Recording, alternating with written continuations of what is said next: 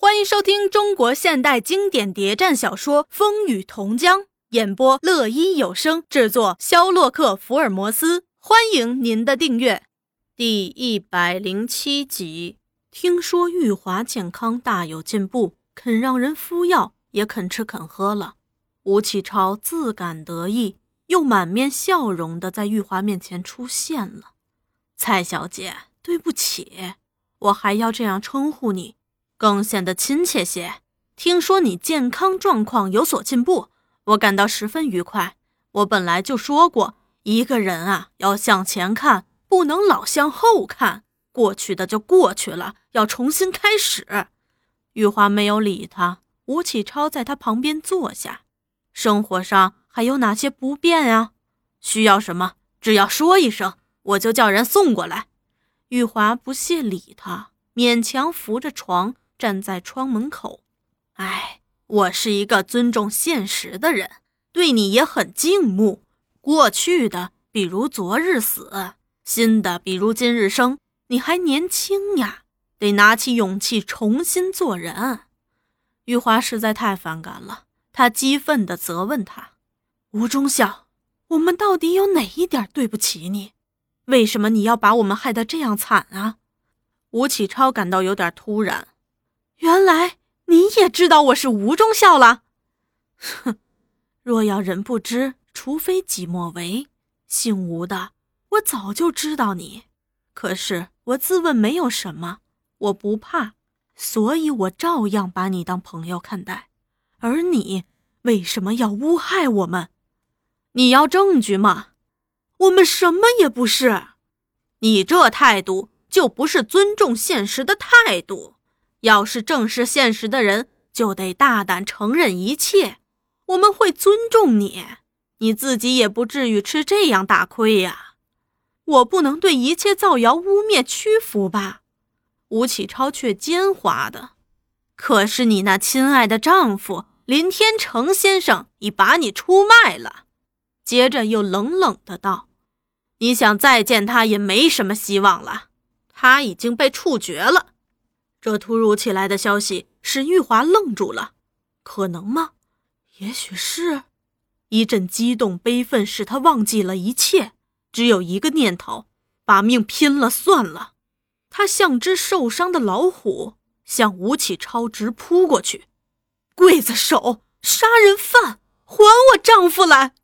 玉华双手扶在门背上，刷刷的流泪。那晚上，玉华做了一场噩梦。他梦见大林在一个月黑风高的夜晚，一身血污，拖着那样沉重的铁镣，唱着国际歌在荒野上走着。在他后面就是那恶狗似的朱大同，他露出狰狞血口，举着枪从背后向他射击。大林中了弹，没有倒下，还在唱着唱着，似乎没有听见枪声，一直在走着。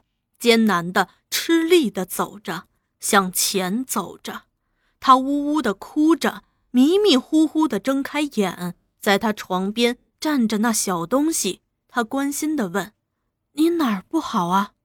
玉华一手抓住他，一边挣扎着下床，唉声叫着：“他不能死，刽子手，你不许杀害他！”小东西慌了手脚，用力摇撼他，玉华姐。是我呀，玉华姐。玉华醒了，看见房里的一切，她重又躺下床，难过的引气。小东西给她端来水，劝她喝下。是梦，是梦。我从前也常常做这样可怕的梦。第二天，他又不吃不喝了。小东西见他在哭，自己也哭。玉华姐，你不能这样，这样就上了那个大坏蛋的当了。玉华拉住他，怎么会上当？小东西瞻前顾后的张望半天，半晌才低低的说：“他们总是这样，把你的一切希望都断了，然后再迫你屈从。那么他说的不是真的？嗯，是关于林先生的事吧？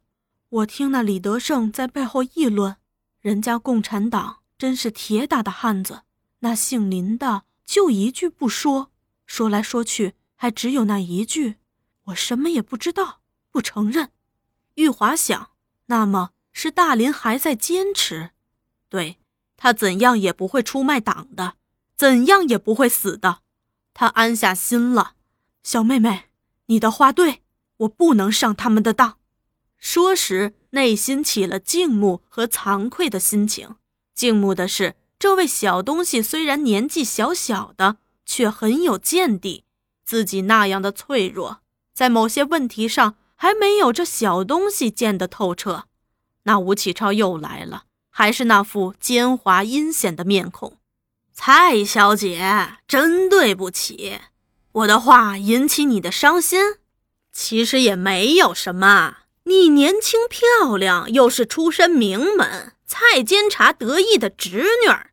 林先生死了，对你有什么影响？再找一个比他更好、更有社会地位的。玉华一听，又怒火中烧，想起小东西的话，不上当也就处之泰然，反而嘲讽说：“吴先生。”倒想来替我做媒似的，那吴启超连忙说：“没有问题，没有问题，只要蔡小姐肯合作，把一切弄清楚，不出一个小时，你就可以自由了。高兴在本地住可以，想到上海去当文学家也可以，我一官半职当然更不成问题。总之，一切会好起来的。要是一切都弄不清楚呢？”吴启超感到狼狈了，却还想用流氓手段来恐吓他，那就难说了。我对你一向敬爱，没问题。那朱大同一发起火来，可不是玩的。他给你实行过针灸治疗了吧？他是个不高明的针灸大夫，可是倒很有效啊。他对你也仅仅用点小手术，大手术还没用过呢。玉华恨声道：“你说我会向你们低头？你的勇敢我佩服，是个巾帼英雄。不过中国也有句老话，叫‘英雄不吃眼前亏’，何必自找苦吃呢？”玉华火气又起了：“不是我找什么苦吃，是你们诬陷好人啊！嘿，我们不谈这个，大家一见面就吵吵闹闹。”哪像个朋友在交谈啊！我没有你这样的朋友。吴启超装出受委屈的样子。是敌人，我就不会在你非常危急把你给保出来。玉华奇怪，是你保我？吴启超大感得意。啊，对，是我把你保出来的。这儿不是保安司令部，也不是监牢，这儿是我的家。我给你安排了这样一个舒适温暖的家，有人伺候着，有人和你谈心，天下哪有这样的监牢啊？既然你这样重视友谊，为什么不放我出去，放我回家，却把我关在这儿，派人监视，还派卫兵守护？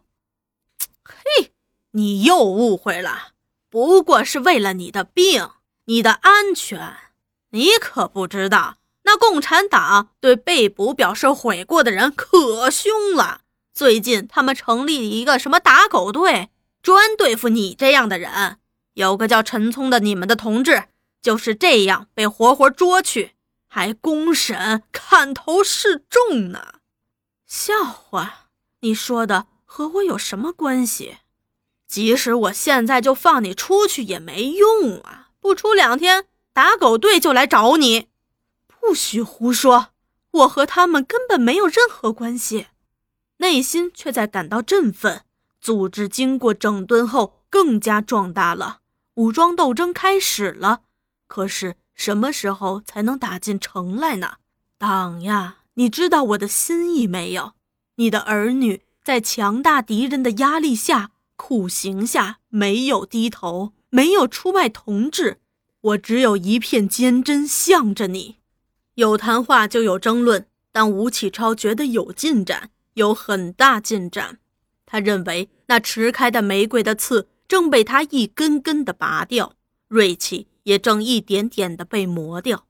他相信，只要再有些时间，再加把力，他就会成功，将使他低头屈服在他巧妙的战术下。他每次见到朱大同这杀人不眨眼的上司，总是问：“可以叫他签自新书了吧？”哎，还有段时间。朱大同皱着眉：“我已等得非常不耐烦了。省方有电来问，要是你们对付不了，就解到我这儿来，只要三天时间，我们就会叫他连骨头也吐出来。”他又吐露说：“林天成最近要劫走，省里要这个人。听说在何氏也抓了好些人，有人认识他。林天成案子已了了，就是他妈的死不承认。你那手术没用上，大手术、小手术全用上了，就是他奶奶都没用啊！嘿，那只好看我的了。我用的就是孙武的兵法，攻心为上。哎呦！”老哥呀，我看你慢点得意，这对活宝可不是那么容易对付的。吴启超耸耸肩，切，等着瞧吧。回到公馆后，他就对李德胜下命令：“我命令你，如果蔡玉华有要求，可以放他出来走动走动。